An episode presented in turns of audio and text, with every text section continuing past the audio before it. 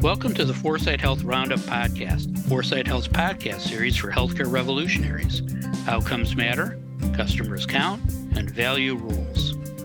Hello again, everyone. This is Dave Burda, news editor at 4sight Health. It is Thursday, December 22nd. Only two more days until Santa comes. I hope you've been nice. I know I have. Well, that's not a universal opinion, but I'll stand by it.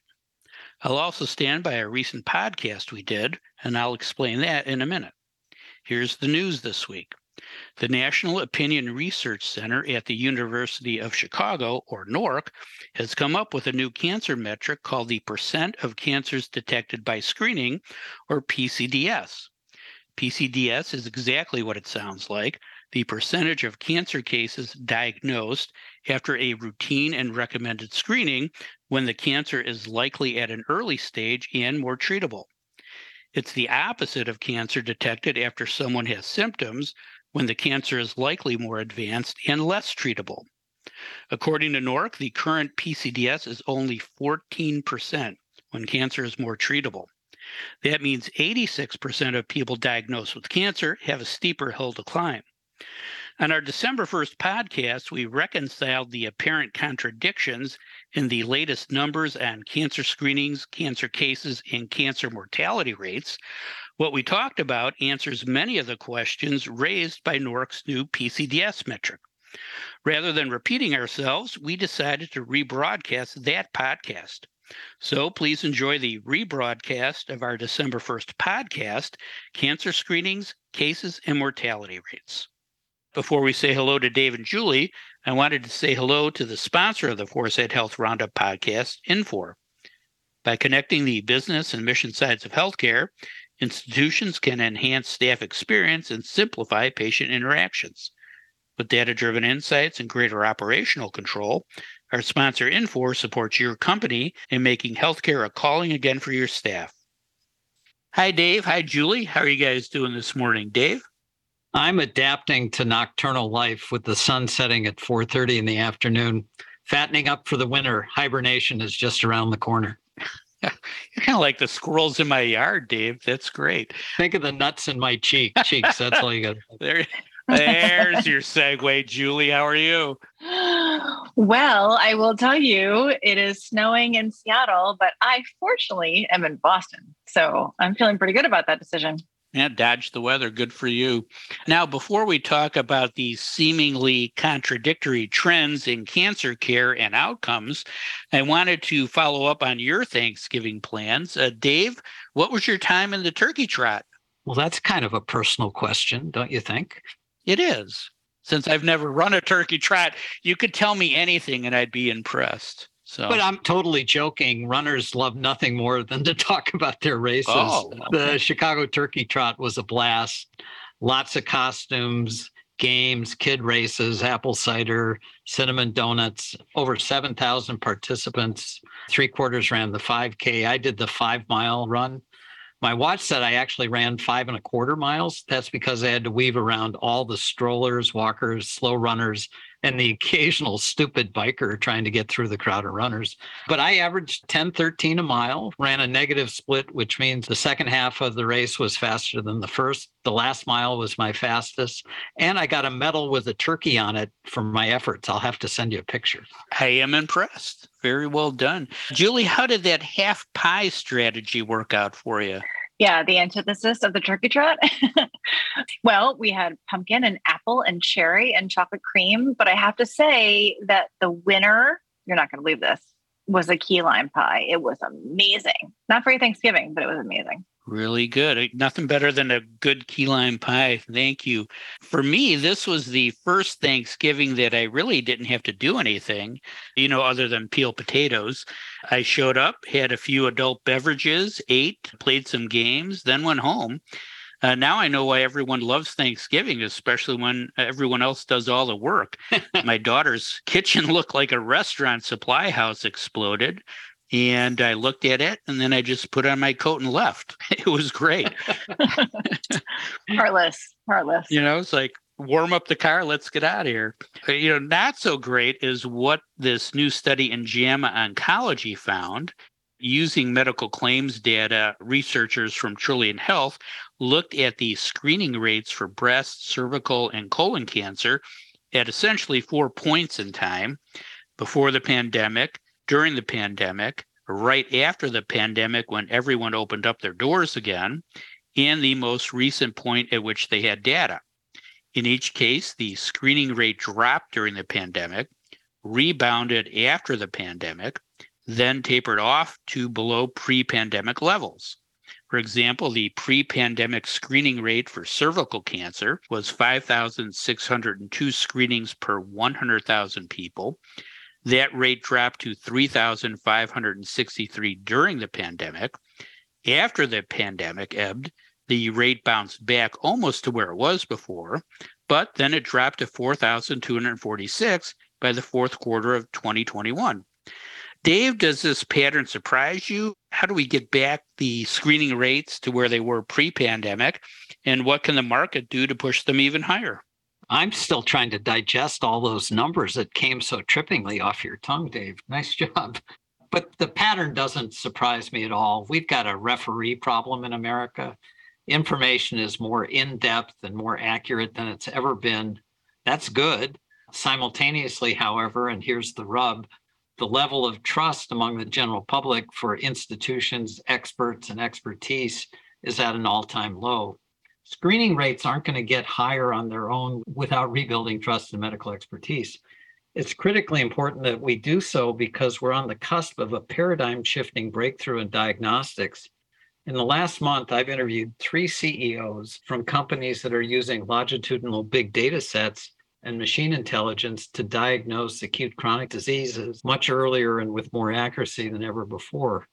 SomaLogic uses protein biomarkers collected through blood samples to determine risk profiles very high, high, medium, and low for over 40 chronic diseases, including several cancers.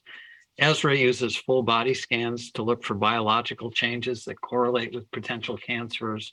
Ignite analyzes data over time from any and all cardiac devices to determine specific risk levels for cardiac diseases.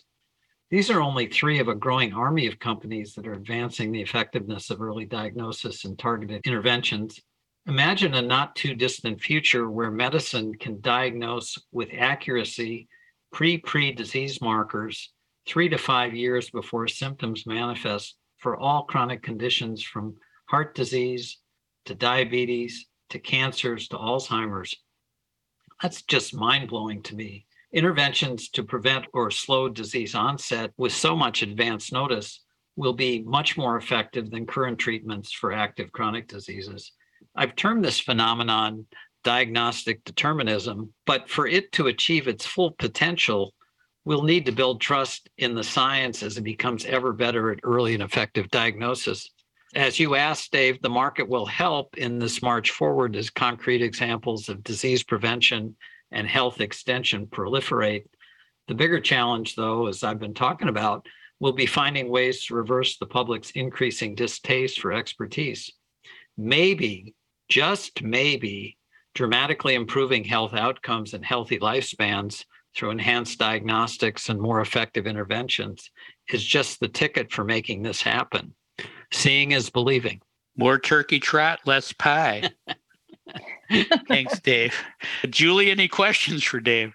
Dave, honestly, I can't think of many things less convenient and less appealing than cancer screening. So I'd love to see this transition to a better model for us as people. Yeah, most people I know had the option to send their poop back in a box instead of going through that agony of colorectal screening, and most didn't do it.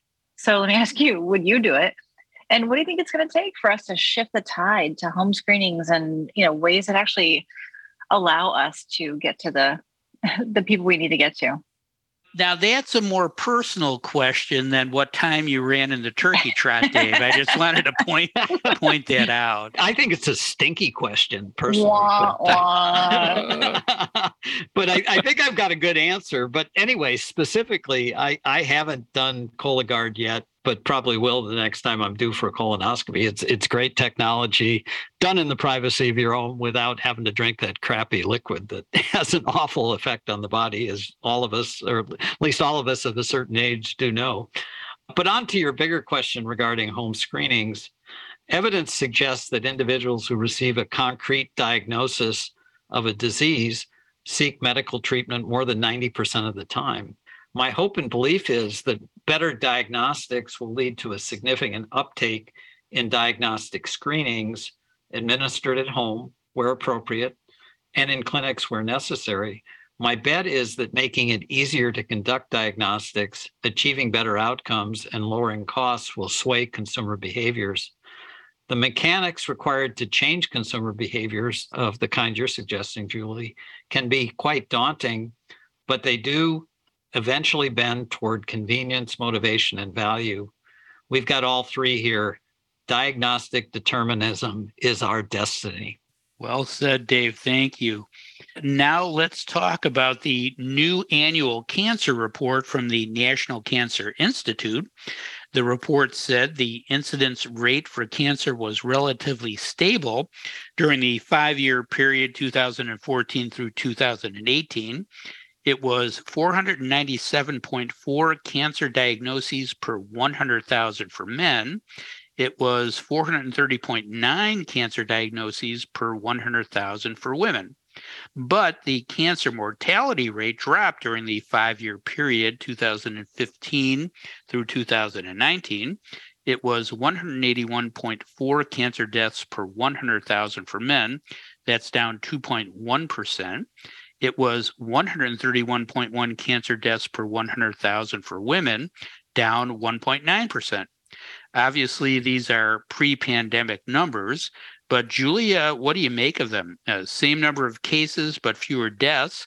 How do you see these numbers changing if screening rates are dropping? And what market innovations will push these numbers in the right direction? Well, when looking at the purely pre-pandemic trends, it's pretty easy for me anyway to see that we may just be getting better at managing cancer, maybe. And screenings, of course, help in a big way. So there'll be an impact, but you know, we've experienced significant advancements in all sorts of things around cancer.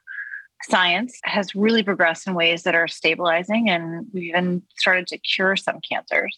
We're seeing innovative solutions in things like cancer care navigation that navigates cancer patients to higher volume specialists, you know, centers of excellence with deeper and broader treatment experience. And you know, companies like Jasper or Cancer Aid or Outcomes4Me are making headway in this area. Uh, we all know that we're seeing personalization capabilities that not only enable more appropriate interventions, but keep the inappropriate and often difficult treatments like chemo from actually killing people, right? So that's that's good. And even real world evidence advancements are informing the drivers of disease and stand to have a major impact over time as we start to really understand how environments are impacting cancer. And frankly, even people like my mother who believe wholeheartedly in her health and well-being regimens as something that can actually change the course of her cancer. Not for everybody, but my mom is one of those people. I mean, you name it, we've worked hard to drive cancer towards something that's more chronic, right? So, fast forward to the screening stats Dave just discussed. You know, we'll see an impact. We know cancers will progress further, you know, which will limit treatment options. But let's face it, pre pandemic, our lives were a little less stressful. So maybe we could focus on ourselves more and providers had their act together. And we're just, you know, we're kind of in disarray at the moment. That's a really interesting point. Thanks, Julie. Dave, any questions for Julie? Well, from my perspective, of all the disruptive technologies roiling the healthcare industry, the two most powerful are the digital imperative and diagnostic determinism. Digitization is revolutionizing business models and practices in healthcare, as it has already done in other industries. Breakthrough diagnostics, as I just discussed, will dramatically shift resources into prevention and reduce the need for treatment. Here are my questions and they have a lot of D's in them. Do you agree that digitization and diagnostics are the forces that will disrupt and revolutionize status quo healthcare? Yes or no? And if you do, and I think you will, how will their disruptive dynamics manifest themselves? how havoc wreaking can they be and will they be? That's a big question, Dave. And it's hard to not agree with you, but I will dig a little deeper under the simplistic double D, which reminds me of the four P's and the quadruple aim. And I like that you're calling this something. So, digitization is only interesting because it enables analytics. And we're still struggling to leverage digitized data due to things like interoperability and data standardization and, frankly, comprehensive enough data sets that allow us to leapfrog some of the simple tasks that can be more easily done thanks to digitization. So that's one thing. And analytics, AI, and our ability to draw more sophisticated insights are evolving more quickly now than at any point in our past. So the potential is definitely there. But we continue to fight things like bias in our data. And then, therefore, the algorithms are also kind of inherently have bias. So we have work to do to really understand how quickly digitization can be helpful here and we don't want to create unintended consequences which you know if you want to translate that to cancer screenings it's going to be about creating very poor consumer experiences at the very least not to mention other issues right? So that's how i feel about your digitization comment. It's complicated. On the diagnostic side i completely agree with you. And the more we progress here the better. But I just want to highlight the importance of genomics here mm-hmm. because diagnostics are a blunt tool that take the first cut, but that upstream DNA is what can really dictate treatment we know things like the cost of gene testing is decreasing and number of gene sequences increasing and things like that. But the problem still remains this kind of interpretation layer that's a largely manual process and a huge pain point. And there are companies like ODA and Genome Medical, and my favorite name is Genomenon. it's a good one. Or Helix, you know, the list goes on. So, Dave, you're right, but it's just not that simple. Prevention and precision medicine. That's two P's right? So that's where I'm putting my money. There are four P's actually. Oh, let's hear them, Dave. Oh God. Uh, prevention, precision medicine, personalized, and participatory. There you go. Yeah. All right. You were listening more closely than I was. That's excellent alliteration and a good lesson from, from Julie's response. But great discussion. Thanks, Dave. And thank you again, Julie. And thanks again to our sponsor, Infor. Infor connects the business and mission sides of healthcare, enhancing the staff experience and simplifying patient interactions with data driven insights and greater operational control. And that is all the time we have for today. We hope you enjoy the rebroadcast of our December 1st podcast, Cancer Screenings, Cases, and Mortality Rates. Not exactly a festive topic, but an important one. If you'd like to learn more about what we discussed on today's show, please visit our website at 4sighthealth.com. And don't forget to tell a friend about the 4sight Health Roundup podcast. Subscribe now and don't miss another segment of the best 20 minutes in healthcare. We'll be back next week with a new episode when we look back at the biggest healthcare stories of 2022. Until then, thanks for listening. I'm Dave Burda for 4sight Health.